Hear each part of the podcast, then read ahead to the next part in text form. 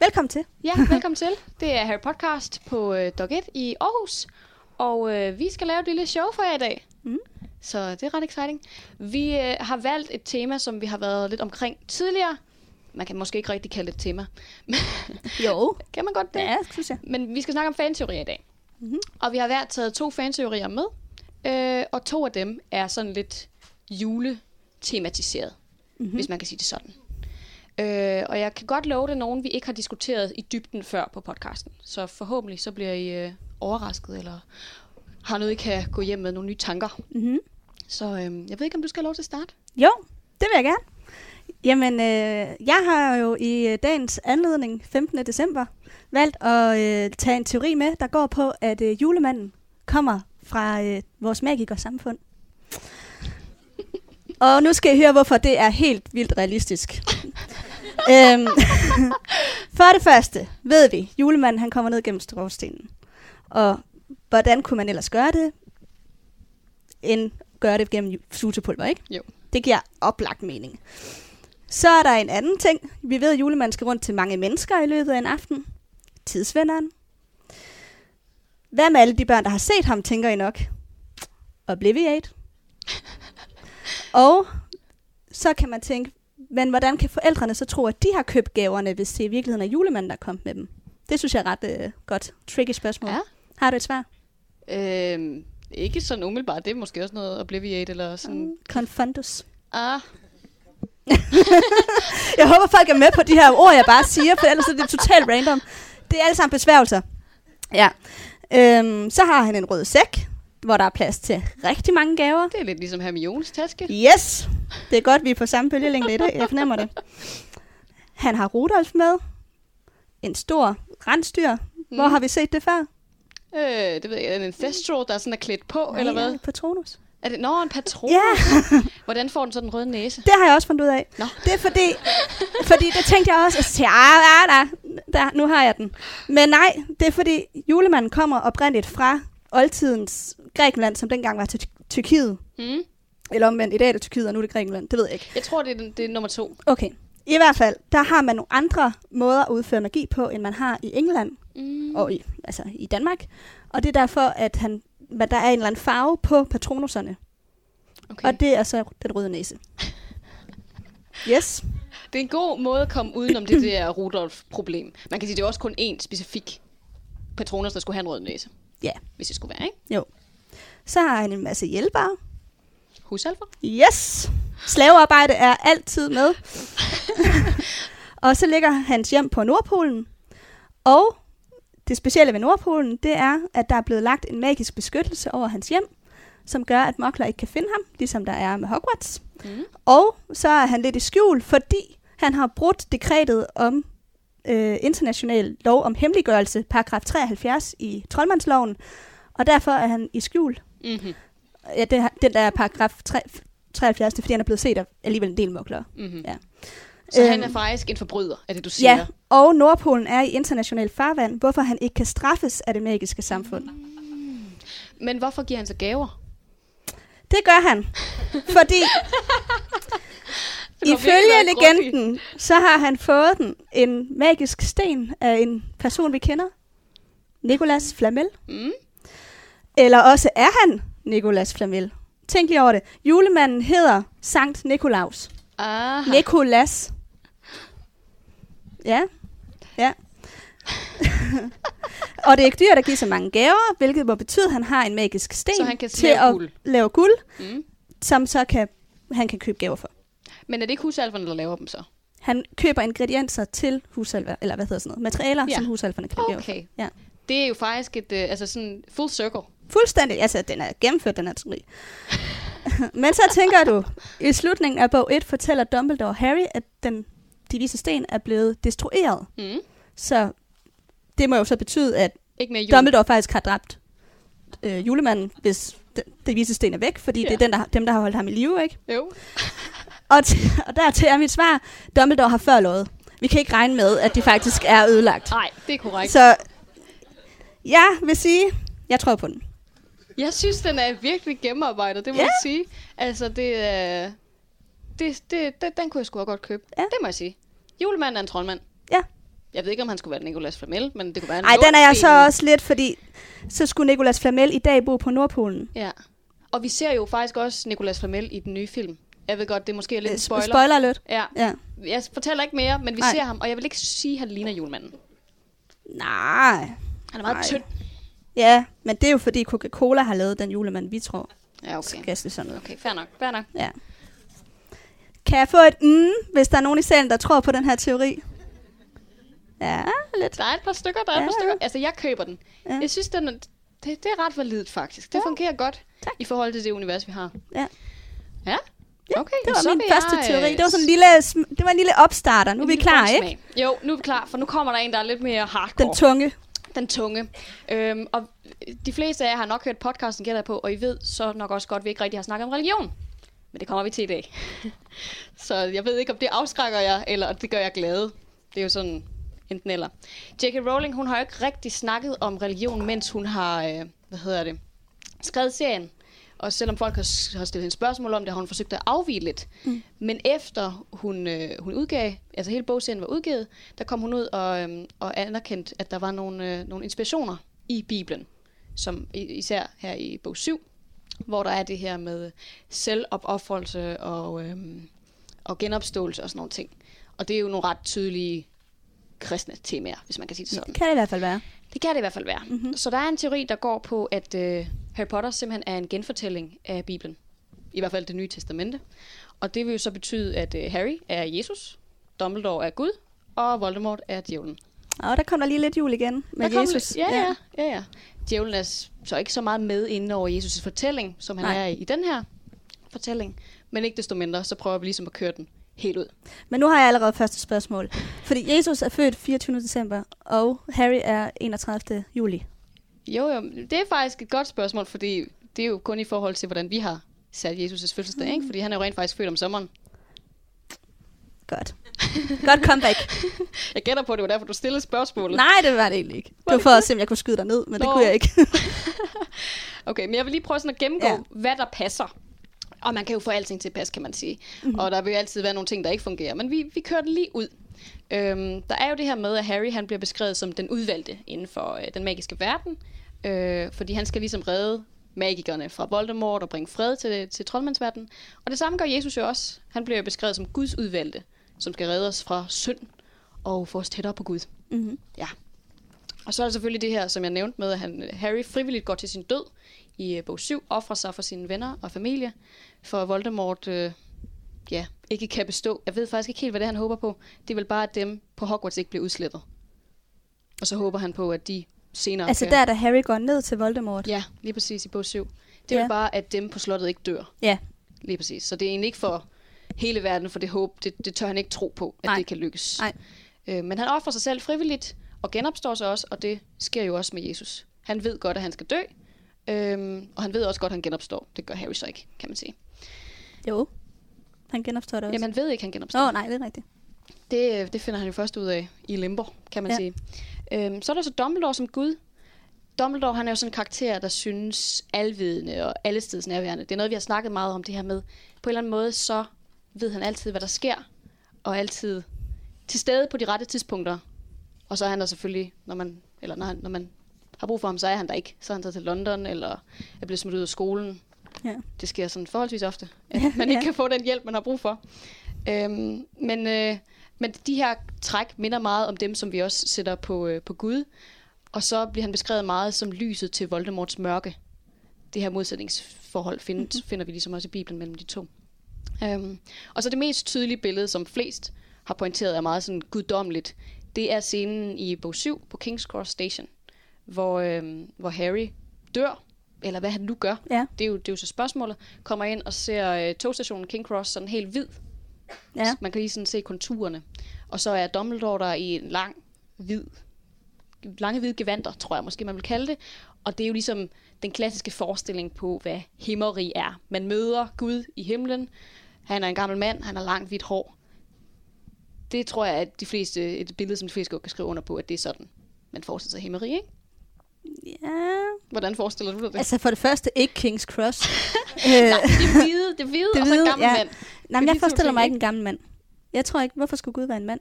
Jeg, jeg mener den klassiske forestilling, ikke? Jo, jo, okay. Men det er ikke, nu spurgte du, hvad jeg tror på. Det tror jeg ikke på. Jeg tror en form for øh, sky. Ja, Altså, King's Cross er hvid og er sådan lidt skyagtig. ja så, okay. øhm, Ja, ja. Men I I get your point. Ja. Øhm, og så er der jo så Dumbledores forhold til Harry. Og det minder også lidt mellem det, der er med Gud og Jesus. For det er sådan lidt faderligt. Der er lidt noget mentorship på en eller anden måde. Og så er der det her element af, at man forsøger at oplære øh, den anden til sin rolle. Mhm. Harry bliver ligesom trænet til at skulle gå op mod Voldemort, og i sidste ende skulle ofre sig.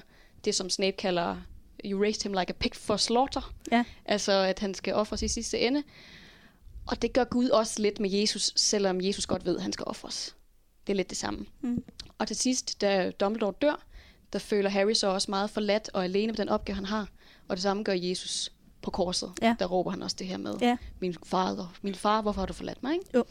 Øhm, så der er, nogle, der er nogle ting, man godt kan sige, det er egentlig ret sådan, mm. de er ret ens på de punkter. Ja. Øhm, så er der så Voldemort. Det er måske ret oplagt, og hvorfor han skulle være djævlen, for han er jo den ondeste troldmand nogensinde. Ja. Øhm, han bliver også typisk refereret til som The Dark Lord. Det kalder man også tit djævlen. Gør man? Ja, han er sådan, og Dark, Ja, Lord ja, en and Savior. mørk sådan noget, øh, ikke? et eller andet der. Lige præcis. Øhm, vi får flere, flere gange at vide, at Dumbledore er den eneste, som Voldemort virkelig frygter. Øh, og det er det samme med djævlen og Gud. Øhm, så er der heller ikke nogen af de to, der er særlig kendt for øh, empati og kærlighed. Det er ikke rigtig noget, de bruger i deres sådan, arbejde, hvis man kan sige det sådan. Og så er Voldemort og Slytherin generelt meget knyttet til det her symbol med slangen. Og, og hele symbolikken omkring slangen og ondskab, det kommer jo fra djævlen Mm. hvor han øh, agerede slange i Paradisets have Ja. ja. og lokkede Eva. Ja. Søndefaldet. Ja. Øh, så det var, det var sådan karakteren i sig selv. Så er der nogle andre ting, man også kunne tale om, blandt andet øh, den her scene i bog 3, hvor, øh, hvor Harrys patronus kommer gående over søen og beskytter ham og Sirius. Den kunne godt være et symbol på treenigheden, fordi det er ligesom Harry og hans far James, der bliver samlet i form af den her kronhjort. Mm. Så der er også lidt der. Og man kunne også tage den endnu videre og snakke om øh, at Voldemorts forsøg på at overtale Harry til at øh, join ham i bog 1, Mm. mm. som Jesus' vandring i ørkenen, hvor han møder djævlen. Så der er rigtig mange ting, man kan tage fat i. Og jeg kunne blive ved, for der var, altså, jeg sad inde på sådan nogle kristne forumer og sad og læste og, og blev sådan helt skør. Ja. Øhm, Den ret udbyggede teori. ja, jamen, det var nu mere kristendommen. Nå, Nå okay. Det, det var nu mere de der kristne ting, som der var meget af, men man skulle, det skulle lige passe sammen, ikke? Jo. Så jeg ved ikke, hvad, hvad synes du? Jeg Øh. synes, der er nogle ret gode argumenter. For altså, jeg ved ikke, om, hvor bevidst og ubevidst J.K. Rowling har kopieret mm. Mm. nogle af de her ja, historier fra Bibelen. Men hun bliver jo generelt inspireret af andre ting. Ja. Så hvorfor ikke også den her historie? Ikke? Altså Hun er sådan, meget intertekstuel, ikke? Hun refererer meget til andre værker og Ja. ja. sådan noget. øhm, så derfor kunne man da godt forestille sig, at der var et eller andet, mm. øh, hun havde kopieret, eller hvad skal man sige, blevet inspireret af. Det er det. Altså, hun siger i hvert fald tydeligt selv, at øh, i det- bog 7 er m- stærkt inspireret af Bibelen. Okay. Og der er også nogle, øh, nogle gravsten, vi ser, Mm. mm. øh, da de øh, besøger Godric's Hollow, hvor der står nogle kristne vers på. Øhm, eller salmer er det jo nok, sådan Ja. ja. et eller andet. Og der, der er nogle forskellige elementer, de holder jul. Der er, der Ja. er nogle ting, der tyder på, at de godt kunne være sådan semikristne i den her verden, ikke? Er J.K. Rowling kristen? Ja. Okay. Det har hun sagt. Der er et spørgsmål der. altså egentlig er jeg enig med jer i, at der klart er nogle bibelske Mhm. mm-hmm. motiver, øh, især i syveren, men altså bare for at drille lidt alligevel, øh, altså i kristendommen har man jo det, der hedder Jesu Kristi dobbeltnatur, Mm. som, som gør, at, at han kan være det her offer for menneskeheden. Og det betyder, at Jesus både er, er 100% menneske og 100% Gud. Mm. Og menneskedelen gør så, at, at det er et offer, det at han skal dø. Og så guddelen gør så, at han ligesom kan gøre det for hele menneskeheden. Og hvis man så ser på Harry, og sådan, altså, og hvis, hvis Voldemort og Satan, så i stedet for, at Harry er 100% menneske og 100% Gud, så er han egentlig 100% menneske og 100% Satan. Det er faktisk rigtigt. Fordi, fordi oppe i Kings Cross øh, himmeludgaven, der har vi jo den her del af Voldemort, som, som levede i Harry, og Mhm. som er den del, der er blevet slået ihjel. Og det er derfor, Harry kan vende tilbage, øh, fordi det er Voldemort-delen af ham, der er blevet slået ihjel. Mm. Vi skal lige have gentaget det ind i øh, den her. Ja. Rigtig god pointe her, der kommer fra salen. Mm. Nu skal jeg se, om jeg har forstået det rigtigt. Øhm, at i Bibelen er ha- øh, Jesus både Gud og menneske. Øh, begge dele. Og derfor så, øh, når, at han, når, når Harry kommer ind på King's Cross, så er det... Det er så Voldemort, så han er Nå ja, Gud, eller han er menneske og, Og satan. djævel. ja han, var, han er ikke menneske og Gud, Harry. Nej, Nej, nej. nej. Han er menneske og satan. Lige præcis. Og så er det satan, eller djævlen, der bliver Mhm. mm-hmm. slået ihjel. Det er det. Der, der er nogle elementer, kan man godt sige, som ikke stemmer helt overens med den Nej. her teori. Altså, man kunne sikkert nok Altså det der giver jo god mening, ikke? Ja, jo. Altså at, at det er det onde i Harry, som Ja. yeah. bliver ødelagt. Fordi ellers så er det, vil det være Gud i Harry, der bliver ødelagt. Ja, det er så rigtigt. så det, det, det er jo helt klart det onde, ja. Altså det giver jo god mening. Det er det. Ja. Det er fair nok. Men det, altså, det er rigtigt. Der er nogle kristne motiver, og det er måske lidt far stretch at sige, at de her karakterer decideret er Jesus Gud og djævlen. Ikke? Jo. Men der er stadigvæk nogle karaktertræk, mm. der minder om de her forhold, og der er nogle situationer, vi kommer i, som minder om noget bibelsk. Ikke? Jo. Så øhm, altså, jeg Ja, synes, så man skal måske ikke se det som en direkte overførsel, Nej. Nej. men mere en inspirationsoverførsel. Ej, jeg tog den måske lidt langt, men jeg synes, Ja, det var ja, meget det er fint sjovt, at... Øh, Det har jeg også jeg gjort tager med den den op. næste. Så. ja, der er et lytterspørgsmål. Eller, Øh, ja, det er jo mange Spørgsmål. kommentarer. Det er jo også, altså, det er jo en meget klassisk historiefortælling. Mm. Mm. Både Bibelen og Harry Potter, at vi har en held, og vi har en modstander, og vi har en hjælper. ja. Altså, hvis, hvis man tager, så kan man jo i princippet tage alle historier, der har de elementer, Mm. mm. og sammenligne dem med Bibelen. ja, god pointe. Jeg det er gentager det, rigtigt igen. nok. at øh, i den her historie er der en held og en skurk og øh, altså nogle forhindringer, man skal igennem, og det er en, Og en hjælper. og en hjælper, og det er sådan klassisk for en eventyrlig opbygning. Mm-hmm. Mm. Så hvis man har den her opbygning, så kan man overføre alt på Bibelen. Det er rigtigt nok. Men jeg vil sige, altså det faktum, at Dumbledore er en gammel mand med langt hvidt skæg, fremhæver også den her teori og gør den mere valid, synes jeg. Ja. ja. Men, øhm, men det var nok sådan essensen, tror jeg. Jeg, øh, det, jeg synes, det var interessant. Normalt så beskæftiger vi os jo ikke så meget med religion, fordi man kan hurtigt komme til at sige noget, som støder Det er nogen. et, et, virkelig et øh, minefelt Det at er gå det, ind i. Ja. men der er mange andre, der, der synes, det er virkelig interessant også at putte det ned på Harry Potter-historien. Og der er også nogle andre podcasts, der, som arbejder meget det, med det her. Ja. Hvordan kan vi putte religion ind i Harry Potter-universet? ja. Så øh, Harry Potter and the Sacred Text Lige behandler præcis. faktisk øh, bøgerne som en, øh, ja, en Religiøs religions- tekst. Ja, præcis. Ja. Ja. Så den kan man høre, hvis man er mere interesseret i de her religiøse øh, analyser. Lige ja. Ja. præcis. Mm. Mm. Men, øh, men det var min Ja. kristne teori. Så vil jeg gå videre. Men øh, nu er vi over i noget helt andet. Og, Det var øh, juletemaet. Ja, nu, er er vi, nu er vi færdige med jul. Nu kan vi gå videre med noget nyt. øhm, og jeg har fundet en teori, der går på... Okay, og, og jeg skal måske lige forberede jer på, at, at den her teori er udbygget af øh, fans, som tror på, at Harry Potter er ægte. væk.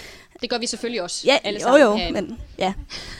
og den går på, er J.K. Rowling i virkeligheden øh, Rita Skeeter, eller Rita Rivjern, som hun hedder på dansk. Jeg kalder hende altid Rita Skeeter, for det synes jeg lyder bedre. Øhm, og så går teorien på, at J.K. Rowling skulle have skrevet sig selv ind i historien i Harry Potter, øhm, ligesom mange andre forfattere også har gjort. Øh, Stephen King i serien, der hedder The Dark Tower, for eksempel. Mhm. Øhm, men hvis Rita er J.K. Rowling, så betyder det også, at J.K. Rowling er Rita, hvilket betyder, at den magiske verden eksisterer.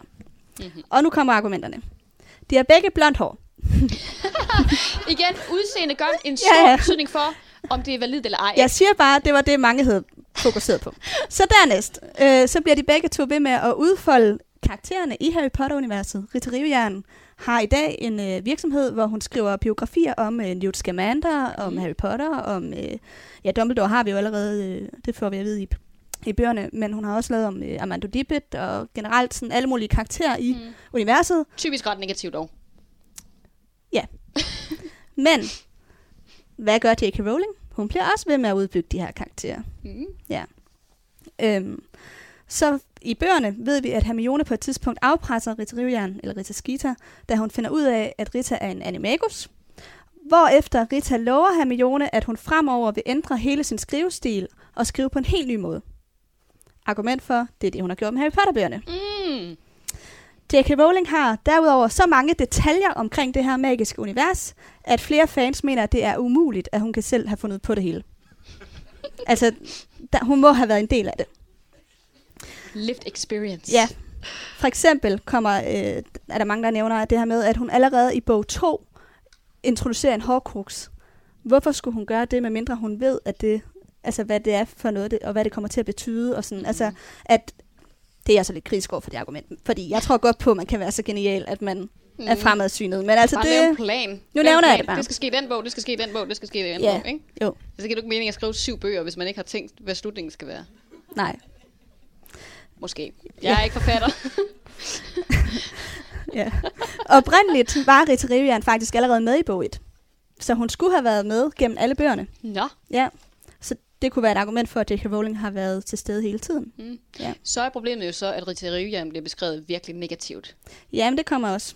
Det kommer jeg til. Det er så Øh, Altså, grundigt. ja, jamen, jeg har, jeg, jeg, jeg har selv ah, men hvad så med det her? Og så har jeg prøvet at finde et modargument. Mm. Mm. Ja. Øhm, for i øvrigt, der hvor hun skulle have været med i bog 1, det er inde på den utætte kedel, hvor Harry kommer ind med Hagrid og møder Mm. mm. Quirrell. Der skulle hun have siddet inde, og Ja. Mm. så have opdaget, at Harry Potter kommer, og så have lavet hans allerførste interview. Det havde simpelthen også fungeret fint nok, tror jeg.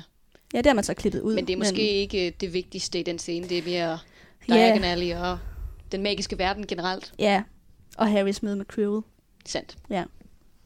Øhm, så kunne et argument for, at J.K. Rowling har skrevet hele Harry Potter-serien, være, at Rita Rivian havde brug for penge, og derfor tænkt, jeg skriver hele fortællingen om Harry Potter i moklerverdenen, fordi det kan være en genial måde at tjene penge på. Mm.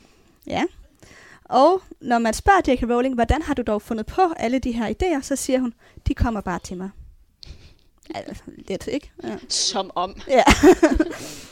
og, øh, og så er der no- et andet karaktertræk, som er lidt til fælles med Rita Rivian og J.K. Rowling, og det er, at øh, efter serien er udkommet, så har øh, øh, J.K. Rowling fundet på ret mange overskrifter, som er lidt clickbait. Dumbledore er homoseksuel. Hermione er lige pludselig sort. Ja. Hiv er lige med varulv, eller varulv er lige med hiv. Mm. Voldemort har en... Okay, er der, nogen, der, er der nogen, der ikke har læst Cursed Child? Godt. Voldemort har en datter! Ja, det var crazy. Altså sådan, alle de her sådan, overskrifter, det er jo noget, Rita Rivian også kunne finde på at gøre. Sandt. Ja. Ja. Det er meget clickbaity faktisk, nu når du Ja, siger det. ja, ja. Så er der øh, nogle fans, der mener, eller læsere, som mener, at Rita Rivian har brudt dekretet om hemmeligholdelse, ligesom julemanden. Mm. Øhm, det har jeg ikke kunne finde beviser på. Jeg har prøvet at være inde og se, om jeg kunne finde ud af, om hun havde fået en øh, form for straf på et tidspunkt. Mm. Så det er jeg er lidt i tvivl om. Men så kan man sige, hvis det er, hun har brudt dekretet om hemmeligholdelse ved at skrive den her bogserie, så vil man måske fjerne bøgerne, altså Magik og Samfund vil man nok gå ud og fjerne bøgerne og sende Rita Rivian i Azkaban. Ja. Men det gik så hurtigt fra bøgerne blev øh, publiceret, og på et kom ud, at altså, det blev så populært, at det var umuligt for Magikersamfundet at øh, ligesom Der var så mange, der Dem skulle ned. obliviates og have fjernet deres hukommelse ja. Ja. fra Harry Potter, at ja. Ja. det kunne ikke lade sig gøre. Præcis. Det var ligesom, trolden var ude af æsken. Det giver god mening. Og man kan sige, så kan det jo så være en strategi for Magiker Samfundet nu, at prøve at få os til at tro, at det er en historie, mm. Mm-hmm. som faktisk ikke er en historie. Ikke? Jo. Og så spurgte du, jamen hvorfor portrætterer sig selv så negativt? Der er der nogen, der mener, at det kan være, fordi hun alligevel har en form for anger over sin opførsel. Ja. Eller det kan være for at mislede os, så vi ikke tror, at det er hende. Jeg tænker nummer to. Ja. Det vil være mest oplagt. I hvert fald, hvis det er den Rita, jeg kender. Ja. ja. Men altså, øh, lad os lige købe præmissen om, at alt det her, altså at det Harry ægte? Potter-universet eksisterer rent Mm. faktisk. Mm. Er det så realistisk, at Rita Rivian er J.K. Rowling? Øhm, hvis det var ægte? Ja. S- Det kunne det simpelthen godt være. kunne det ikke det? Det ved jeg ikke. Jeg ved det ikke. Altså, I- det er jo svært, for det er jo sådan en meta-ting, ikke? Jo. Hvad tænker du selv? Og, Synes du, de minder så meget om hinanden? nej, det synes jeg nemlig ikke. Altså, nej. Nej. jeg synes... Øh, øh, altså, jeg, nu er jeg inde og læse ret mange øh, sådan, argumenter. Der er virkelig nogle ja. øh, du læsere, har der... siddet på... Jeg har været inde i de her forer, og Du har siddet virkelig... i forerne, jeg har siddet inde på de her kristne forer. Ja. ja. Så vi har begge to virkelig været nede i noget dybt noget. Det må man sige. Øh, og, og folk går meget op i det. Altså, mm. det, det må jeg sige. Men jeg ved ikke rigtig... Øh, jeg synes også, det er, langt, er lidt langt ude. Eller sådan, hvad, ja, hvad tænker du?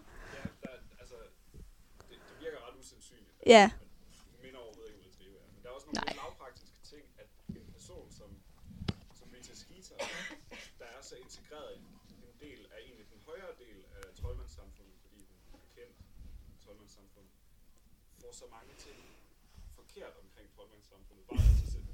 alt det med penge i troldmandssamfundet Sandt. er helt i stykker. Mm. Altså, det giver ikke mening med værdi af de penge der. Øh, samtidig med, at der efter sine også kun skulle være 3.000 troldmænd Ja, øh, i England. Og det giver ikke mening med så stort et ministerium, for slet ikke at tale om så stor en skole. Mm. generelt hele strukturen i samfundet fungerer ikke. Ja, Altså, det kan ikke lade sig gøre at have et samfund med så få indbyggere. Altså, det, det, det, det, det, det er en lille by i Danmark. Ja, det er rigtigt. den er mindre end Padborg. Ja, det er den faktisk. Jeg kommer fra Padborg, det er derfor, hun Ja, siger ja. det på den måde.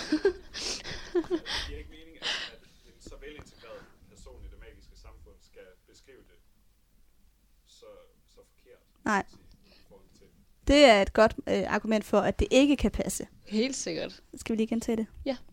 Vil du? Det, det må du gøre. Nå, gøre. okay. Jeg, jeg tror, du er den bedste til at gentage. Øh, her er modargumentet for, at den her teori skulle være, være rigtig, det er, at der alligevel er ret mange ting, som Rita Rivejern, hvis hun var J.K. Rowling, ikke har sådan lige fanget omkring det magiske samfund. Mm. Mm. Øh, og nogle, nogle ting, der ikke kan lade sig gøre. Ja, penge, P- penge, øh, at der ikke er flere end 3.000 mennesker. ja, Øhm, generelt strukturen i samfundet. det er ja, ikke rigtig hænger at der er så sammen. stort et ministerium til så få mennesker. Hvis, hvis troldmandssamfundet er ægte, så burde altså, så var, så var der nogle strukturelle ting, der ville være anderledes. Det er nemlig det. Det er nemlig det. Og hun laver jo nogle fodfejl, hister her, hvor man tænker, det fungerer ikke med det, du har sagt. Hun Senere. har i hvert fald noget med hendes tidslinje løbende, Ja, øh, som ikke fungerer. lige præcis. Ja. Det kan jo være, hun bare er en dårlig journalist. Rita Rivian? Ja, og J.K. Rowling i så fald også. Ja, ja. Nej, men jeg, jeg vil nu også altså, sige, jeg, jeg køber den nok heller ikke. nej, nej, nej. Men det vil også gøre det lidt nemmere at, at diskutere, hvis det rent faktisk var virkeligt. Ja, men det er jo så det, der er mange, der mener, det er. Ja, åbenbart. Jamen, jeg tænker også, hvis nu det er virkeligt, nu kommer vi ud i sådan meget sådan diskussion omkring, hvad, hvad er sandt og hvad er falsk og sådan noget, men, men hvis, altså, det var måske også mit som barn, der, var jeg sådan, der har jeg tænkt meget over det her, det kunne jo godt være sandt, Mm. hvis, men at der netop er lavet nogle foranstaltninger, der gør, at vi mokler ikke tror på, det er sandt. Skal du bare tænke på, hvor trist det er, at vi så ikke er en med, del af det Ja, samfund. det er så også rigtigt. ikke? Meget deprimerende. Så er jeg endnu mere skuffet over ikke at få det der brev, der blev 11. Ja, Ja. lige præcis. Så øh, jeg, jeg tænker også bare, det, det er for deprimerende at åbne den kasse, der hedder, det hele er rigtigt. Ja. Ja, jeg ved det jo også godt. Man håber bare, ikke? Kender ikke det? Jo. jo. Nå, skal vi se, om der er nogen her, der tror på, på teorien? Sig, mm, hvis I tror. Okay. En. okay, det er godt. Yes. Den Jamen, var god, den var virkelig god. Nå, det Og var godt. grundigt udbygget også. Ja, ja. Det er jo det bedste, hvis man virkelig kan finde alle factsene frem Mhm. og vise dem frem, ikke? Jo. Godt, men så vil jeg tage min sidste. Ja. Øhm, og den er lidt mere let, fordi nu har vi haft to sådan ret lange. Så, øh, så den her, den er sådan lidt mere sød, og den passer egentlig ret, god til, eller ret godt til øh, bog 3, som vi er i gang med nu, for Ja. den handler om skævben. Og teorien her går på, at skævben i virkeligheden er familien Potters kat. Ja, yeah. lige præcis. Øhm, fordi vi har jo diskuteret skævben lidt, og vi har diskuteret det her med, at han er sådan lidt lidt for klog, og vi ved godt, at han er en, en nisel. Det er sådan et kattelignende væsen, som er ret intelligent og har nogle magiske evner. Men han er alligevel, han har en ret god intuition for, hvem han skal hjælpe, og hvem han ikke skal hjælpe. Og øh, Ved vi, at det er en handkat? mm, jeg tror, den er en Ja, kat. Er okay. det- Der skriv- bliver siger- nikket i publikum, det siger- ved vi. Jeg tror, Ja. hun kalder den han, måske. Okay, Han kan ikke gøre for det. Jeg tror, det er en han. okay. Øhm, så så vi har, vi har, det er noget, man, vi har siddet og diskuteret lidt. Øhm, men der er så nogen, der har overvejet, om han rent faktisk er familien Potters kat. Fordi vi får jo at vide i, øhm, i en af de senere bøger, Harry han er inde på øhm, Grumsted Plads og finder det her brev, som Lily hun har sendt til Sirius, hvor der er vedlagt et foto af ham selv. Øhm, og sådan en lille stump papir, hvor der står noget om, om ja, var det Harrys fødselsdag eller jul eller et eller andet i den retning. Og der beskriver hun, hvordan Harry han har fået en kost, som han er ved at myrde deres kat med. Mm. Fordi han flyver ind i den. Øhm, eller er tæt på at flyve ind i den i Ja. hvert fald. Ja. Øh, og, og så har folk så tænkt, kunne det være, at det var det samme dyr? Og så vil argumentet så være, at efter familien Potter dør, øh, eller for Lily og James dør, så øh, kommer skævben på en eller anden måde ind i den her dyrehandel. Er der i mange år, det får vi jo også at vide, han er. Og så da han opdager at Hermione og, øh, og Ron og Harry kommer ind i butikken, så kaster han sig ned på dem. Mm. Spørgsmålet kunne så være, hvorfor skulle han vælge Hermione frem for Harry? Det kan jo være, at han prøver at vælge Harry, men at Harry er ikke interesseret. Ja, det kan så Så må man tage det Det næstbedste. kan også være, at han ikke er en katteperson. Det er Der Harry? nogle, ja, det er der nogle mennesker, der ikke er. Mm-hmm. Men, øhm, men, men altså, jeg, jeg synes egentlig, det var, det var en meget sød teori. Og det, øh, igen, der er det her med, at han ved, at Peter Pettigrew er slem fra starten af. Han er klar over, at det er en Ja. ja. rotte. Han er klar over, at det er en dårlig rotte. Ja. Øhm, og der er det her med, at han, han hjælper Sirius, og hjælper også Sirius ind på Gryffindors øh, opholdskamre, hvis ja. Ja. man kan sige det sådan. Øhm, og støtter ham sådan igennem hele, hele bog 3, sådan set. Og det er jo også lidt overraskende, fordi hvordan skulle han vide, at Sirius var god? Ja. Så øhm, ja, hvad tænker du? Er det den samme kat? Hvor længe lever katte?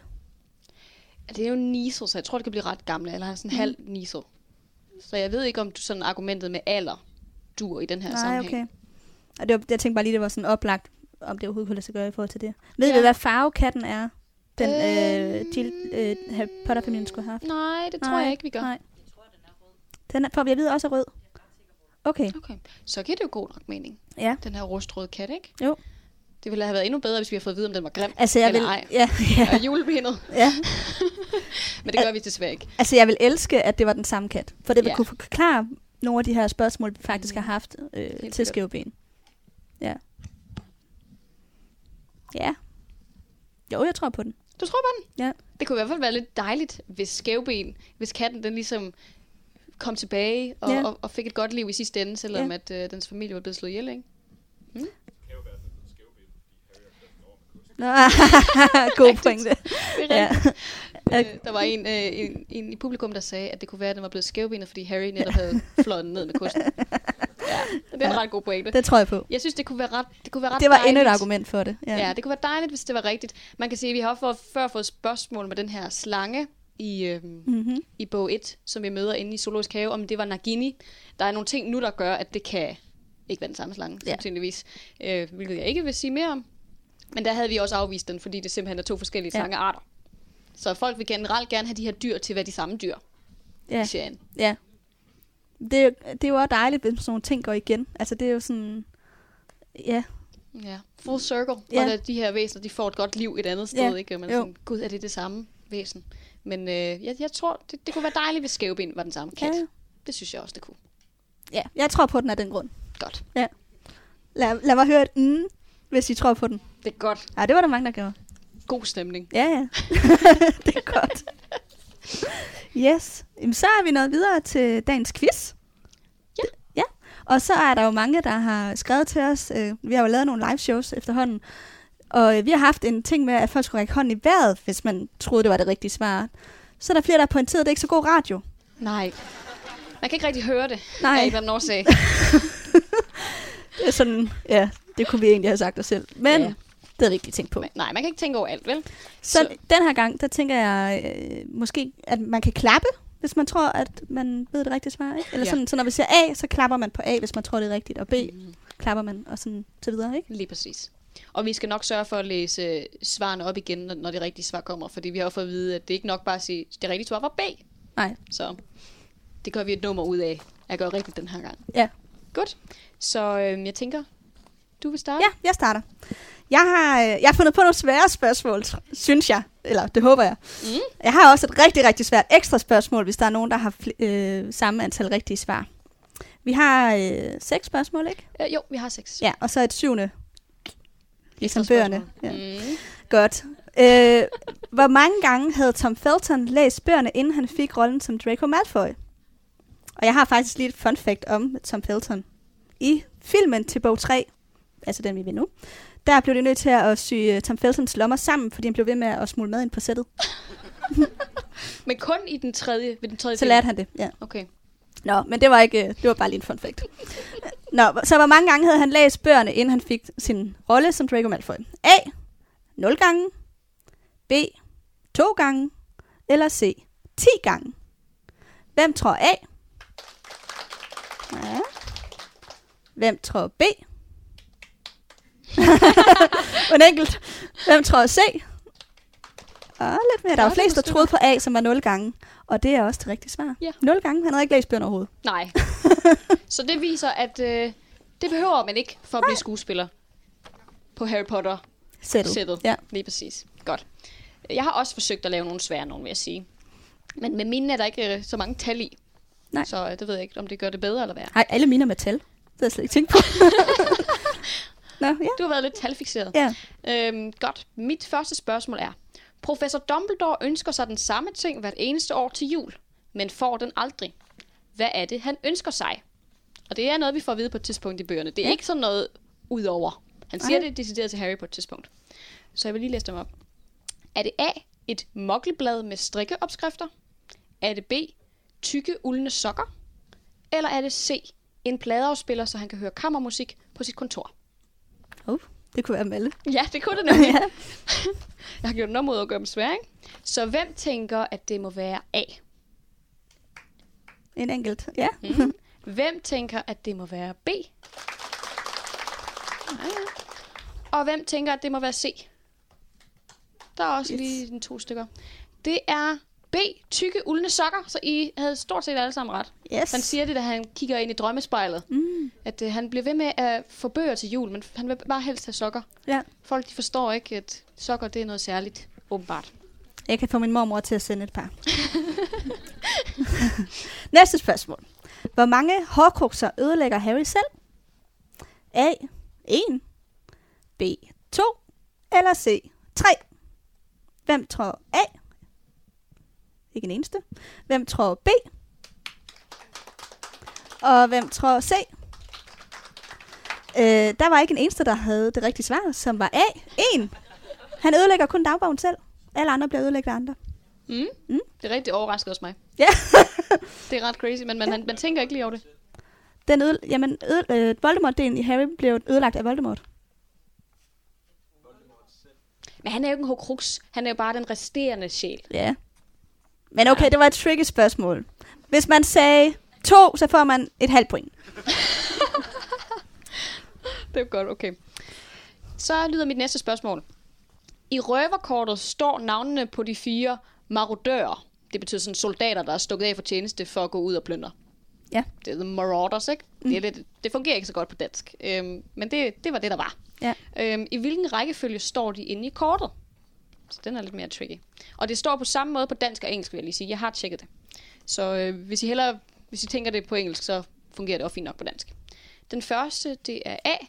Hugtan, ormehale, køter og krone. Det næste er B. Køter, krone, ormehale og hugtan. Og sidste er C. Krone, hugtan, ormehale og køter. Og jeg er totalt forvirret. Ja. Jeg kunne forestille mig, at det var ret forvirrende. Ja. Øhm, hvem tænker, at det må være A? Mm, klart størstedelen. Hvem tænker, at det må være B? Ja, et par stykker. Og C? Langt de fleste havde ret i, at det er A. Hugtand, ormehale, køter og krone. Nice. Ja, det er ret godt klaret. Den, er- den må også være, jeg, havde- jeg gættede det ikke. Jeg sad inde på sådan en eller anden BuzzFeed-quiz og var sådan... Nå. Sucks to be me. Jeg tog faktisk også en fanquiz øh, den anden dag. Jeg, jeg svarede heller ikke rigtigt på alle. Det var så pinligt. Ja, ja, man kan ikke huske alt. vel? Nej. Men altså, Er det det? der bliver sagt, at den omvendte rækkefølge af, hvad de dør i. Mm. Det var en øh, god lille øh, fun fact. Ja. Nå, så har jeg et spørgsmål om Voldemort. Og her har jeg faktisk også et fun fact. De to skuespillere, som spiller den unge Voldemort i bo- øh, film 6, må det mm. Mhm. være, i de der tilbageblik, og gamle Voldemort, ham, øh, der er, ja, Voldemort, Ægte Voldemort. ægte Voldemort, de er faktisk i virkeligheden i familie med hinanden. Og det var der flere, der vidste. Okay. øh, nå, men spørgsmålet er, hvor gammel nåede Voldemort at blive? A. 71, B. 80 eller C. 85? Hvem siger A? Ja, en god st- stykke. Hvem siger B? 80. Ikke nogen. Hvem siger C? 85? Mm. Ja. Så I er meget delt I er faktisk splittet over mellem det her. rigtig, eller forholdsvis ung og for- forholdsvis gammel. Det rigtige svar var A. 71. Mm. Ja. Ja, man skal også tænke på, at han er jo nogenlunde samme alder med Hagrid faktisk. Ja. Så Men ved vi, om vi vidste måske også godt, at han var deroppe af. nej, men altså Hagrid tænker man jo ikke er sådan 80. Nej. Så I guess, det kunne være et pejlemærke, Ja, ja. hvis man ved, hvor gammel Hagrid er. Øhm, godt. Mit øh, tredje spørgsmål, det er, øh, George Weasley mister sit ene øre i starten af bog 7, da han hjælper Harry med at flygte fra Ligustervænget. Den her, som man kalder The Battle of the Seven Harry Potters, hvor de alle sammen forvandler sig til Harry. Hvilket øre mister han? Er det A, højre øre, eller B, venstre øre? Uh, Mm. Hvem siger A, højre, en del. og hvem siger B, venstre? Det var flertallet. Flertallet har ret. Det, Det det er B, venstre øre. Sådan. Mm, det er godt klaret. Ja. Ja. I er gode til de der sådan... De svære De små spørgsmål. detaljer der. Jamen, det er detaljespørgsmål, ikke? Og det er jo også, det, vi kan jo ikke spørge om, hvilken øjenfarve har Harry. Nej. Så er der jo ikke noget sjovt ved det, vel? Godt, jamen det kan være, vi lige skal se, hvem der kom tættest på. ja, altså der var jo seks spørgsmål, der var, men der var en, I ikke fik ret i. Mm. Så er der nogen, der har fem rigtige svar? Det var der to, der havde. Tre, Tre, fire, fire, ja. Yes. Jeg har et ekstra spørgsmål i det her tilfælde. Og det er jeg glad, glad for, at der er flere, der har, fordi jeg synes, det er ret sjovt. Hvor mange gange bliver navnet Harry Potter nævnt i løbet af bøgerne? det vil sige den engelske udgave. Som sagt, hun er meget talfixeret Ja. ja. i den her quiz. Øh, jeg tænker, det må være den person, der kommer tættest på, der vinder. Ja, Det kan være, vi skal sådan tage personerne en for en og Ja. så spørge. prøv lige at række hånden i vejret, jer der hed... Øh, ja, hvad tror du? 500? Ja, hvad siger du? 700? Ja. 3.500. Ja, vi kommer lidt op af. Mm. Mm. Ja. 1700. Mm. Og du var også? 900. Og dernede? 2000. Yes.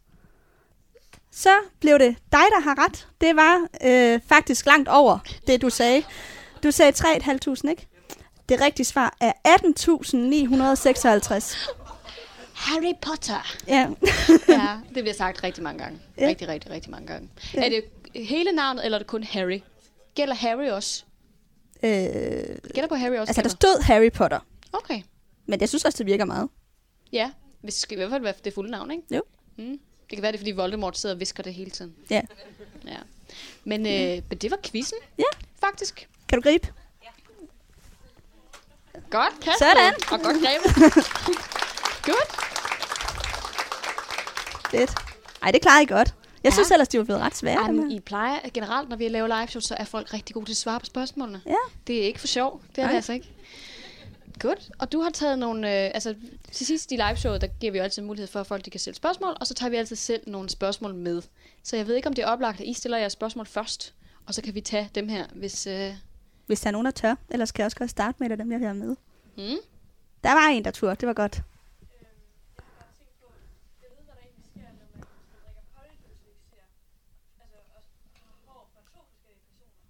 Uh, det var et godt spørgsmål. Hvad sker der, hvis man drikker polyjuice elixir med to hår sjovt. fra to forskellige personer? Fordi sidst der diskuterede vi jo også polyjuice, Ja. ja. da vi var her. Og Ja. det ja. var en ret hardcore diskussion. Ja, der var vi ude i, hvad sker der, hvis man bliver gravid, mens man er på polyjuice ja, ja, og alt det lige der. Ja. præcis. Det, det, var, det, var, det var vildt. Men to personer, altså det, det vil jo ikke fungere rent magisk, vil jeg tænke. Så man- du vil nok sandsynligvis blive halv-halv. Altså det, det, det for, jamen, jeg kunne Er det forestille så sådan her, eller sådan her? mig- det er jo et godt spørgsmål. Bliver du sådan havfru den ene, Ja, og top den anden, ikke? Ja. Ja. Eller bliver du sådan, simpelthen splittet ned i midten? Eller er det sådan en arm fra den ene, og så torso fra den anden? ja. Altså sådan, at det er sådan, at Eller er vi Creel Voldemort øh, i etteren ja, Ja, med sådan ja. ja. hoved på begge sider? Det kommer Jeg måske ved an det på, hvor meget hår du har fået fra den ene versus den anden. Ja.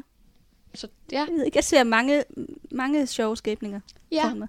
Det kan godt være, at man bare sådan for, øh, man er den ene person, og så dukker den anden persons kropsdel sådan op på hovedkroppen. Så er der ligesom et par ekstra arme og nogle ekstra ben og sådan noget.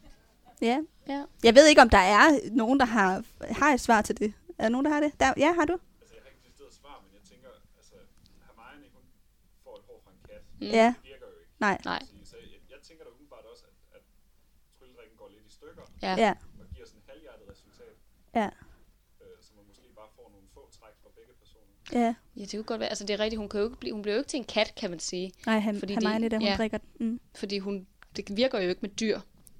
Men ikke desto mindre, så får hun jo alligevel sådan pels over det hele, og en hale, og øjne, og ører og sådan noget. Så det er alligevel en ret substantiel forandring. Men, øh, men jeg, jeg, tænker godt, man ville kunne se, at Mm. man havde fået hår fra to forskellige personer. Man skulle nok på... Øh, Sankt hos- Munkus. Lige præcis. Ja. Ja. Og lige have piftet det op. Jeg tænker måske også, at det kom til udtryk, sådan en eller anden form for kromosomfejl. Ja. Ja. Altså, fordi, fordi det er også, da, da Hermione drikker det med, med kattemund i, altså så, så aftager elixiren jo heller ikke. Nej. Nej, det er Det rigtigt. er hun jo op til Madame Pomfrey, og er hun ikke indlagt i en måned eller sådan Jo, jo. Jo, det er mange ja, hun bliver uger. ikke normal igen, efter hun har drukket den der mm. Mm-mm. katteleksir. Det er Nej. rigtigt nok. Det er rigtigt nok. Så det kan godt være, at det vil give nogle øh, gener at, at gøre det her, Ja. som man skulle ind og have... Øh, ting, have fikset. ting er jo i det kapitel, hvor vi diskuterede Polyjuice Elixir, der sad jeg også og kiggede lidt på den, og der var nogle billeder fra den bog, de havde, de havde haft med i, i filmene, hvor der er et billede af en dame, der, har- hvor, som, som har sådan nogle lange æderkoppeben stikkende ud af hovedet, det er rigtigt. og mænd med sådan hoveder alle mulige mærkelige steder og sådan noget. Så jeg tror, hvis man tager den forkert, hvis der kommer for meget hår i, så kommer du til at ligne et misfoster på en eller anden fasong. Ja.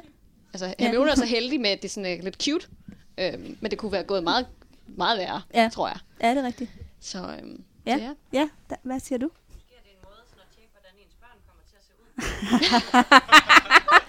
Ja, at det kan være en måde at komme til at se, hvordan ens børn kommer til at se ud på. Ja, ja. ja, det kunne da være ret genialt, Mm, men jeg tænker måske, at man burde opfinde en lidt anden elixir for det. Ja. altså, fordi jeg, jeg, jeg tror, det vil ikke lykkes på den måde, man håber på, i hvert fald. Nej. Men der findes sikkert en elixir, der kan det. Eller man kan spørge et eller andet, en trold, en, s- en Spot om en skole. spådomskugle, eller et spejl, eller et eller andet. Hvordan vil mine fremtidsbørn se ud med ham her? Mm. Mm. Eksempelvis. Mm. Ja. Alright. Altså, Vil du Eller- gøre det, hvis man kunne?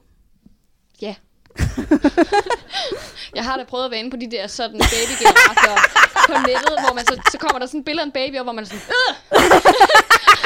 Jeg har det faktisk liggende på mit skrivebord. Er det rigtigt? Ja, det er virkelig creepy. Lad være med at gøre det. De der babyer ligner bare gamle mænd. Ja, det, det var ikke særlig så ved godt. du det. Ja, så ved jeg det. Ja. Ja.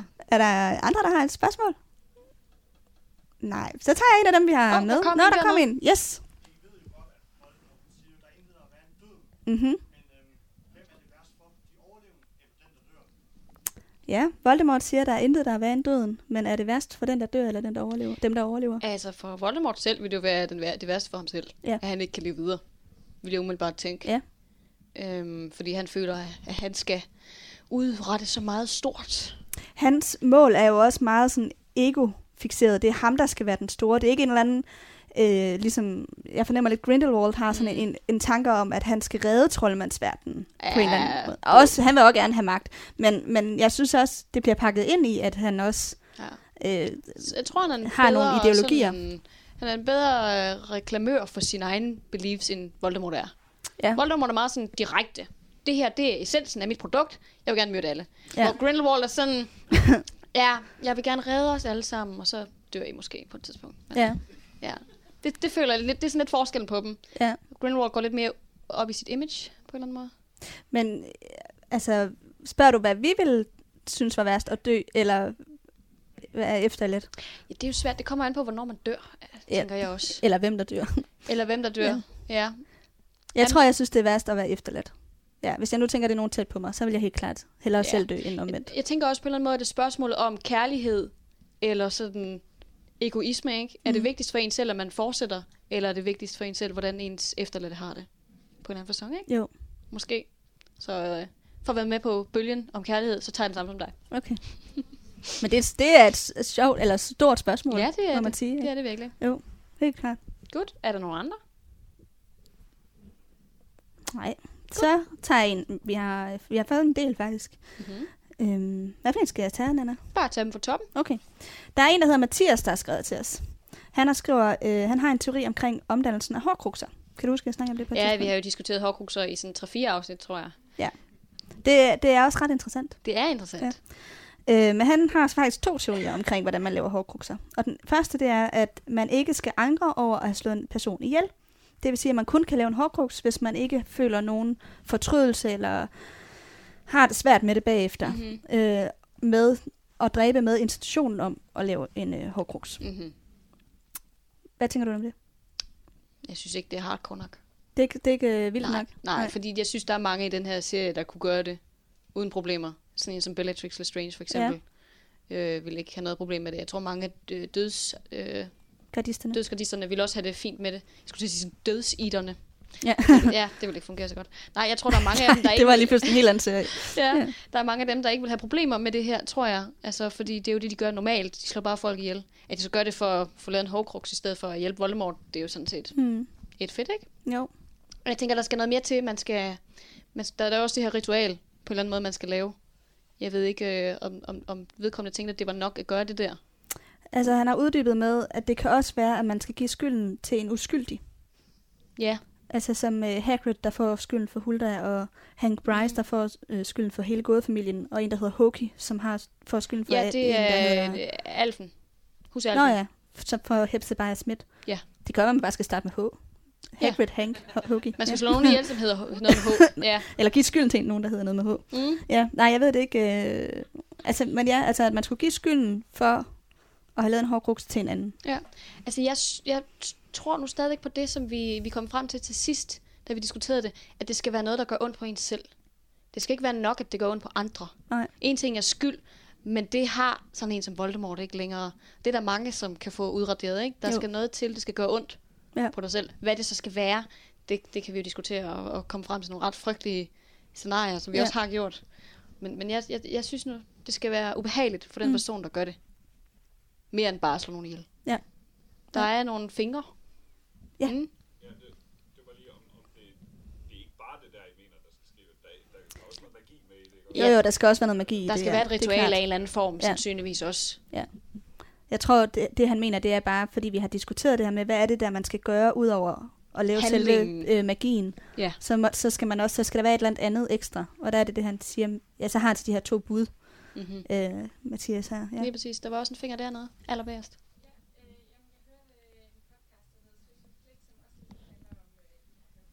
Mm.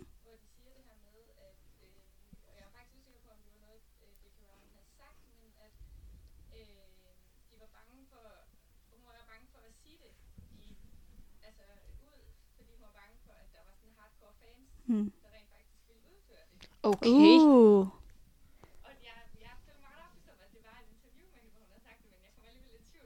Ja, Hun har i hvert fald udtalt, at det var for slemt til at beskrive. Hun havde beskrevet det til sin, øhm, til sin øhm, editor. Hun havde beskrevet to forskellige handlinger. Jeg kan ikke som huske, redaktør. sin redaktør. Ja, lige præcis. Hun havde beskrevet to handlinger. Jeg tror, det var den der med, hvordan Voldemort bliver fra det, kommer fra det her foster til at blive få den fulde krop i bog 4, og hvordan han skaber hukrukserne. Det var de to handlinger. Hun sagde, at redaktøren var ikke kastet op, fordi det var simpelthen så ulækkert. Mm.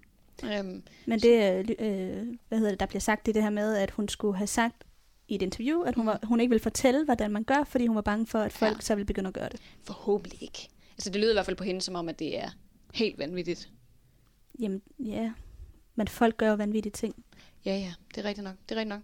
Men, øh, men jeg ved ikke, hvad, hvad, hvad tænker du? Jeg er faktisk lidt i tvivl om, hun overhovedet har fundet på, hvad det er, man skal gøre. det kan Altså godt sådan, være, hun bare... om det er bare for... Fordi der er mange ting, hun gerne vil fortælle, som er ret forfærdelige. Hvorfor ikke lige det her? Altså, jeg, jeg synes, det er sådan lidt Ja. mærkeligt, at, øh, Ja, ja. at hun lige har en grænse med, når- med den her. Mm. Jamen, det er rigtigt nok, det er rigtigt nok. Og der er også alt det her med, som sker i Cursed Child og, og øh, Voldemorts potentielle barn og sådan noget. Det er også ret mærkeligt, hvis man tænker den ud, hvordan det lige skulle fungere. Så, øhm, så ja, altså hun, hun afviger ikke fra forfærdelige hændelser. Jeg kan godt lide, at det er det forfærdelige, at han Nå, har fået et barn. Jamen, det er bare, hvordan han skulle gøre det, det skræmmer mig lidt.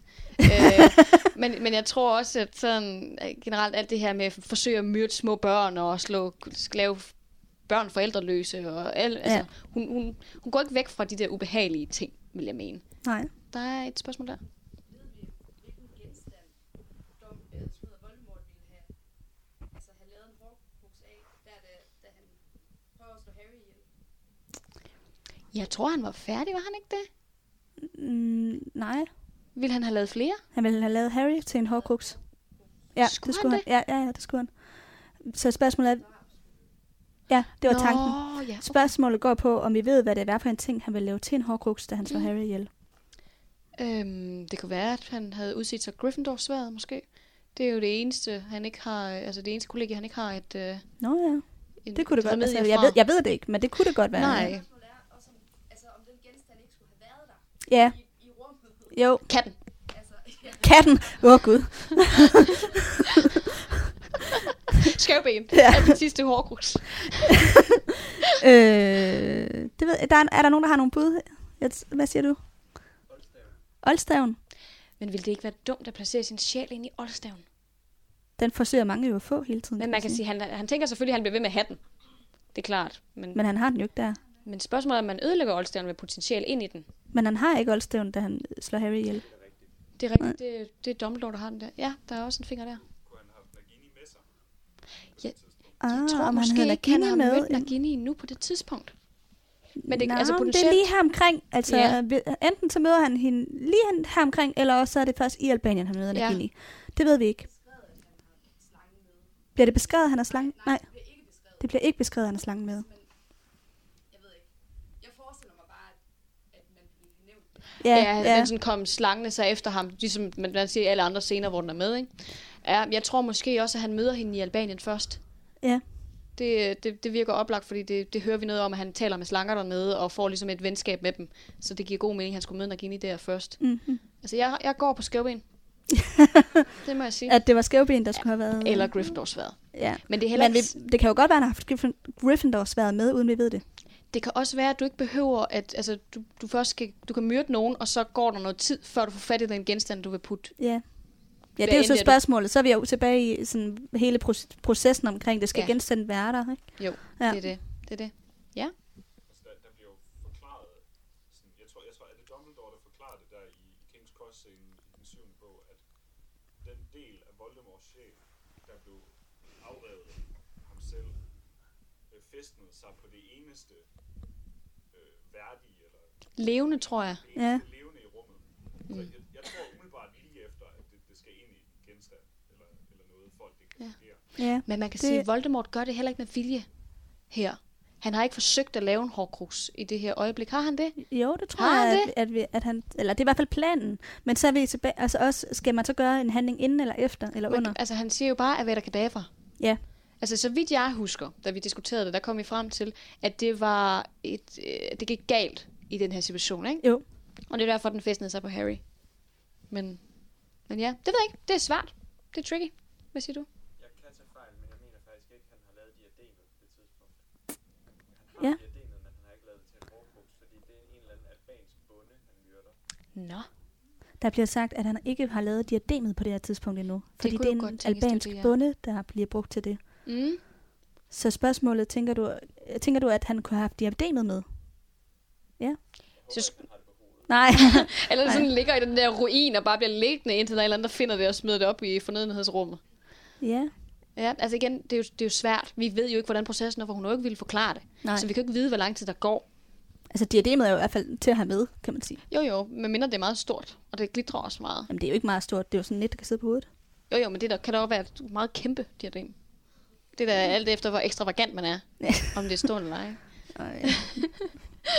Ja, der var der også nogle fingre herover igen. Men nu kommer jeg bare lige i tanke om, altså, er, altså om, vil han overhovedet lave Harry? ja, det, det er jeg altså ret sikker. Ja. Snakker om den der, der, er der ikke sådan en sætning med, du var den hårdkrus, han aldrig havde tænkt sig at lave? Jamen, jeg synes også, at jeg jeg er heller ikke overbevist om, at Harry skulle være en hårdkruks. Det må jeg også sige. Hvad siger du? Ja, ja, det er rigtigt. Harry var den hårdkrus, han aldrig havde tænkt sig at lave, men han havde tænkt sig at lave en hårdkrus ud af hans mor. Mm, Ah, ja. Det giver mening. For der det bliver går sagt, at ha- det var ikke meningen, at han ville lave Harry til en hårkrus, men det var meningen, at han ville bruge Harrys mor til at lave en hårkrus. men Ja. hvor står det henne, at Harry skulle have været, altså, at der skulle have været en mere?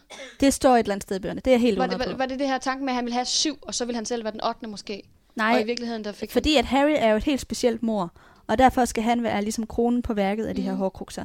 Så Ja, der, okay. er, der er noget helt specielt forbundet med at dræbe Harry. På, på Mm. grund af profetien lige Ja, præcis. det var rigtigt nok, det var rigtigt nok. Fair nok. Ja. Jeg tror ikke, vi kommer det meget tættere end det her. Nej. Men du holder fast i skævben. Jeg holder fast i skævben. Det var skævben, der skulle have været den, den sidste hårdkruks. Ja. ja. Så tager jeg et lytterspørgsmål mere fra, hvad mindre der er nogen herinde, der har et. Nej. Vi kan jo se, hvad der plusser op. Så er der et, en, der hedder Mathilde, der har skrevet, Harry har alle tre dødsregalier. Er det derfor, han kan genopstå til sidst? Det synes jeg er et ret validt argument. Altså, han er herre over døden, mm.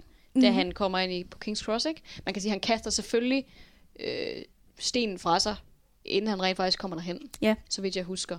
Og jeg ved ikke, har han, har han tingene på sig, de andre? Det har han vel ikke. Han, men han ejer dem. Han ejer dem, ja. Men usynlighedskappen ligger han jo også fra sig. Det er rigtigt. Han lader lader den også sådan blive i skovbunden, ja. gør Ja, han ikke det? jo. Og jeg ved ikke, om han har... Han, har han oldstaven på det tidspunkt, for den har Voldemort. Nej, den Ja. ja. har Harry. Så det er måske mere det her med ejerskabet. Voldemort får jo aldrig tro- oldstaven. jo, han har den. Han tager den fra Snape, jo. Men han ejer, han ejer den den ikke. ikke, det er rigtigt. Nej, Men jeg mener også mere, hvem der har den i deres fysiske besiddelse.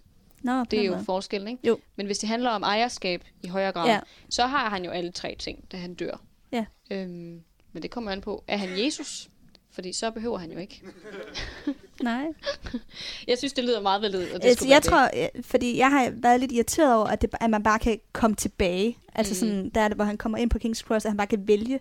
Men det giver jo god mening, hvis det er fordi, han har de her tre, altså Ja. yeah. ejerskaber over de her tre dødsregaler, at det kan lade sig gøre. Lige præcis. Så det er en særlig situation. Det sker ikke for hver eneste person, der dør, at de kommer op på King's Cross, eller Diagon Alley, eller og Gryffindors opholdsstue, eller hvor, hvor det nu er. Ja, henne. man kan, s- altså vi ved, at der bliver lagt, lavet spøgelser, som v- tager det valg at komme tilbage. Mhm. Så man kan sige, det, det, altså det kan godt være, der er sådan et limbo, ja. men, men for andre, der kommer de ikke tilbage som en, en øh, levende person, så kommer de tilbage som et spøgelse. Ikke? Jo, det er rigtigt. Det Så der er en eller anden særlig omstændighed Men her. der skal man have virkelig en negativ følelse omkring det at dø. Man Ja. skal virkelig frygte det. Og Ja. det gør Harry ikke. Nej, Han vælger det selv, den her situation. Yes. Jeg tænker også, der er jo, altså, der er jo også en del af Voldemort i Harry, da han bliver slået ihjel. mm, Jeg tænker også, at det så, så er forbandelsen har slået Voldemort ihjel, og så er det også derfor, at Harry må Ja. leve videre. Ja. Mm. det er en god pointe. At, Jeg kunne også godt tro på det andet. Ja. Det er bare det, jeg altid har tænkt. ja, ja. ja, at der bliver sagt, at øh, det, det, som der bliver slået ihjel, er Voldemort-delen Ja. ja. af Harry, og ikke selv Harry som person. Mm. Det er jo det, jeg originalt har tænkt. At det var fordi, det, det var Ja. foster Voldemort, Er det ikke der også det, Dumbledore siger til ham? Det tror jeg, det er. døde. Jo, det tror jeg. Altså noget lignende i hvert fald. Han er i hvert fald meget med det at efterlade den der ting her. Ja, Lad den ja for vi blive. ser jo det her Voldemort øh, Foster. fosterskabning ind på King's Cross, som bliver efterladt. Det kan være, det er det samme foster, som det, der var i bog 4. Ja. Ligner lidt hinanden. Ja, det gør det faktisk ja. meget. Jeg, jeg tænker, det har sådan lidt med, med Wardlaw at gøre. Ja. Jeg, jeg, jeg tror ikke, at oldstaven kan angribe sin ejer. Så derfor er Ah. det kun Voldemorts sjæl. Nej. Ah, det var en... Det kan selvfølgelig også godt være. Ja. Ja, altså, og der bliver sagt, at, at det har noget med det her Wandlaw at gøre, at, at oldstaven kan ikke dræbe sin ejer, mm-hmm. men kan der, så derfor dræber den kun Voldemort. Altså, når folk de plejer at dø, så plejer man at skære halsen over på dem eller sådan noget, ikke? Så vidt jeg husker. Det er i hvert fald det, der sker med... Hvornår? Nej, men i The, the, the Tale of the Three Brothers. Nå, okay. Ja, ja, vi går way back, we go way back. Ja. Ja. Altså der, da den første bror dør, der mener jeg, han får skåret halsen over. Ja. Ja. Eller sådan noget i den retning. Ja. Han bliver i hvert fald ikke... Ja. Han får ikke hugget tryllestaven, og så er der den anden, der gør det mod ham på den Nej. Nej. måde. Det er tit nogle meget drablige mord, tror jeg. Mm. Men øh, det kunne også godt være en, en god måde at forklare det på, vil jeg sige. Mm. Mm. Jeg kan godt lide den der med Harry og Harry over døden, og så skaffer han ligesom de der ting i vejen, og så er han det ikke mere. Ja, men det er jo så, jeg over faktisk en, øh, en anden fanteori mm. også, fordi der er også mange, der har teoretiseret, om Harry så faktisk er udødelig nu. Ja. Fordi der bliver sagt det her med, ikke på grund af alle de her dødsregalier, men fordi, at i, i profetien bliver der sagt, at ingen kan leve uden at den anden slår dem ihjel, eller sådan noget. Og det giver mere Ja. ja. mening på engelsk. Der bliver det sagt på en eller anden måde, sådan at man kan kun dø for den andens hånd. Ja. Og nu hvor at Voldemort er død, kan Harry så ikke dø, fordi Der er ikke Voldemort nogen, der er kan slå der ham ihjel. Ja. Udover måske døden. Altså sådan naturlig død, ikke? ikke. Ja, altså et man koncept. dør af, af alderdom. Det er det, fordi man kan sige, den, øh, den tredje... Men det er jo så spørgsmålet, kan han det? Ja, det tror jeg nu nok. Ja, det tror jeg også, men Ja, det så er der vil- bare ret mange, der Ja, så ikke ville han mener. være herre over hele sådan Harry Potter-universet, eller kunne blive det, fordi han bare blev sådan en gammel olding, Ja, der bare skrummer ind. Sådan lidt Nicolas Flamel-agtigt. ja, Ja. ja, bare uden sten. Ja. Ej, jeg tror ikke, at han er uddødelig. Nej. Det vil i hvert fald gøre resten af hans liv sådan lidt mystisk. Ja. Han bare bliver ved med at være det samme. Hvad tænker du, Nej, jeg tror, jeg tror også, altså han er jo et menneske nu, ligesom alle andre. troldmand? Ja, ja. Øh, Men troldmænd er jo også mennesker. Ja, det er rigtigt. Ja. Hvad, siger, ja. hvad siger du? Jeg tror ikke, herre over døden betyder, at man er udødelig. Nej. Nej. Nej. Jeg tror godt, man kan vælge at bruge regalierne til, altså, at, altså bruge dem til at beskytte sig selv. Ja. Ja. mod døden. Men jeg, jeg tror egentlig, at herre over døden betyder, at man ikke er bange for at dø. Mm. Ja, det tror du har ja, ret i. der er en mere symbolsk betydning. øh, Mm. Mm. At herover døden betyder, at man ikke er bange for at dø. Det er rigtigt. Ja. Ja. Men jeg vil også sige, at hvis han rent faktisk var udødelig, så ville der jo være en kæmpe fuckfinger til Voldemort. Ja. Ja. ja. Altså, Ja. det ville da være så ironisk, som noget kunne være, at han ja. blev herover død, må ja. Ja. jeg sige. Og udødelig og sådan noget. Uden ja. ja. at lave hårdkrukser. Uden at lave hårdkrusser, ja. Det er rigtigt. Godt. Havde du det sidste lytterspørgsmål? Ja. Så øh, er der en, der hedder Jesper, der har skrevet, at grunden til øh, Rons jalousi gennem bøgerne et udtryk for, at han bliver påvirket af den hårdkruksdel, som er i Harry. Ligesom han bliver påvirket af medaljonen. Jeg synes, det er en rigtig god teori, og jeg køber den, fordi at Ron er meget jaloux og er generelt hurtig til at, at blive sur på- på Harry over et eller andet. Han er meget følsom. Det kunne selvfølgelig også være, at det bare er Rons karakter, Mm. Men, men jeg, jeg kunne godt tro på det. Det er jo lidt det samme argument, vi har hørt med familien Dursley, at de skulle være så onde over for Harry, fordi at han har været en hukruks. Ja. Det sy- Ja, jeg, jeg, jeg, jeg, Jeg synes også bare, det undskylder ret... Altså, sådan, det er sådan lidt øh, nemt at bare sige, jamen det er fordi, jeg påvirkede det der over i dig. altså, Du har sådan en dårlig aura. ja. Ja, men det er rigtigt nok. Det er rigtigt nok. Men, men jeg synes, at vi har ligesom noget præcedens for, at det her At man bliver påvirket af Ja. de her øh, hårgrupser. spørgsmål er, i hvor høj grad, og i hvor høj grad er det hvor- øh, Ron, der er sensitiv? Eller sådan bare meget Ja. sådan følsom på sådan noget? Det, Ja. yeah. det er jo svært at afgøre, kan man sige. Ja, hvad, hvad tænker du? Der er sådan en teori om, at hver gang Voldemort laver en hårdkrog, så bliver hans sjæl halveret. Mhm. I dagbogen, det er 50 Mm. og så bliver medaljongen 25 og så bliver der mindre og mindre. Ja. Og man kan også se, at dagbogen, det er den, der påvirker allermest. Ja. Mm. To, de besætter den. Ah. Medaljongen besætter nærmest Ron, og så får de mindre og mindre betydning, Mhm. Mm-hmm. hvor meget de påvirker. Og Harry, han er den sidste. Det er sådan noget med 0,825 procent. Mm. Der er ikke noget tilbage. Det er virkelig godt tænkt. Ja. Det må vi lige gentage.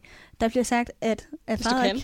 At Frederik, hør lige uh, the, uh, Crimes of Grindelwald, det er Frederik, der er med her i dag.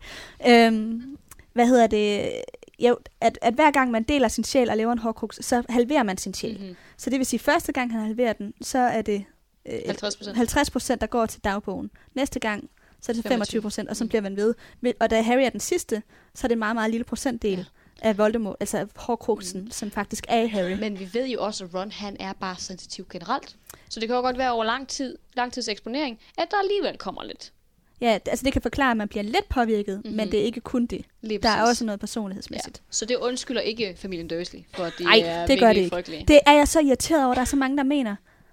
Det, Altså, altså, de er det, bare dårlige mennesker. Ja, der er så mange, der er sådan, ah, men uh, familien Dursley, det er også bare fordi, at Harry er en hårdkrux, de kan ikke gå for det. Ah, come on. Altså, Nej, men det er jo også fordi, vi ved, at J.K. Rowling, hun hader sådan noget forsted og sådan noget. Det er jo derfor, Ja. yeah. de bliver karikeret på den måde, de gør. ja, Så, men ja. ja. derfor er de da stadig nederen. Jo, jo, jo, jo. Det, jeg undskylder mig ikke det, men Nej. det, det er derfor, jeg forklarer, hvorfor de, er, de fremtræder så karikeret, som Ja. de gør nok også. Der er Ja. et spørgsmål dernede.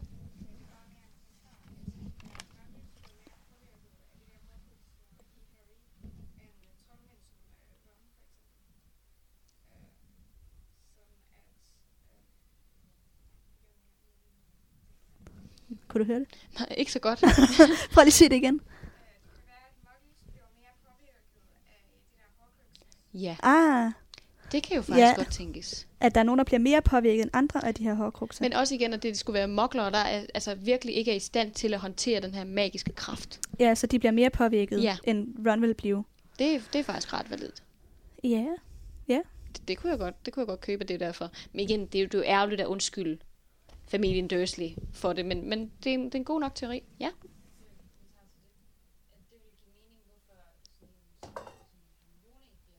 mm.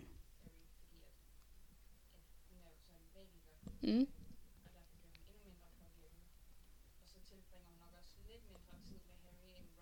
Ja, ja, det er rigtigt, at Hermione bliver mindre påvirket af Harry. Jeg gentager bare lige, at hun bliver mindre påvirket af Harry, fordi at hun ikke sover med ham. Ja, og de der, ikke bruger så meget tid sammen. Ja. Jamen, det er også øh, det er også fair nok. Det synes jeg. Igen, det er jo det der med personlighed og sensitivitet over for magi. Der er så mange faktorer, der kan gå ind og påvirke mm. Mhm. det her. Ikke? Men ikke desto mindre, så ved vi bare, at Ron han, øh, han har en historie med hukrukser. Ja. Og det er jo derfor, det giver mening at sige, at han måske også bliver påvirket af Harry på grund af det her. Ikke? Jo. Ja. Mm? Den her, den er måske sådan lidt, lidt far out. Den. det er vi vilde med. Men kunne det måske forklare, hvorfor Neville han bliver så badass i syveren? Fordi at han ikke sover på sovesalen med Harry. Ah! Er grund da til, godt at Neville bliver så sej, er, fordi han ikke sover på sovesal med Harry i syveren. Al hans magi kan ligesom komme ud. Og Nu er der plads til blomstre. ham. Ja, han virker også lidt mere sensitiv end rigtig mange. Ja. Mm.